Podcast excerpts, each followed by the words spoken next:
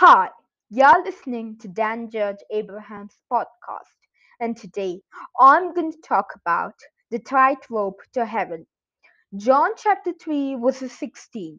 For God so loved the world that he gave his only begotten Son, that whosoever believeth in him should not perish but have eternal life. Saying is not believing.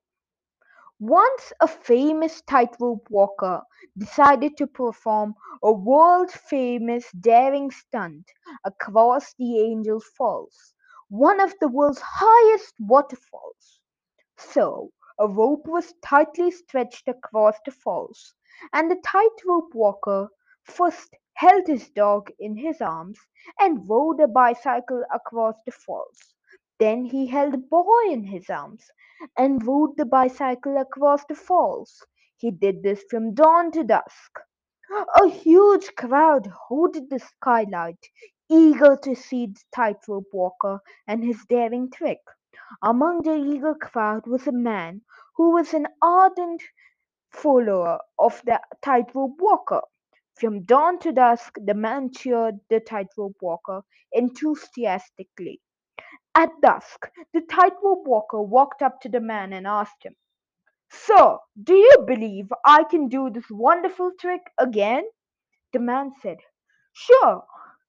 You did it from dawn to dusk, so it's not a big thing to ask. The tightroper asked again, Are you sure? The man was offended and replied, Yes, I do. Then the tightroper said, All right, then get into the wheelbarrow.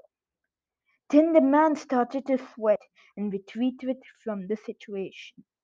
Faith is not saying that you believe, but demonstrating that you believe.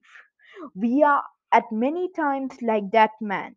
We say that we believe, but how far does our faith go?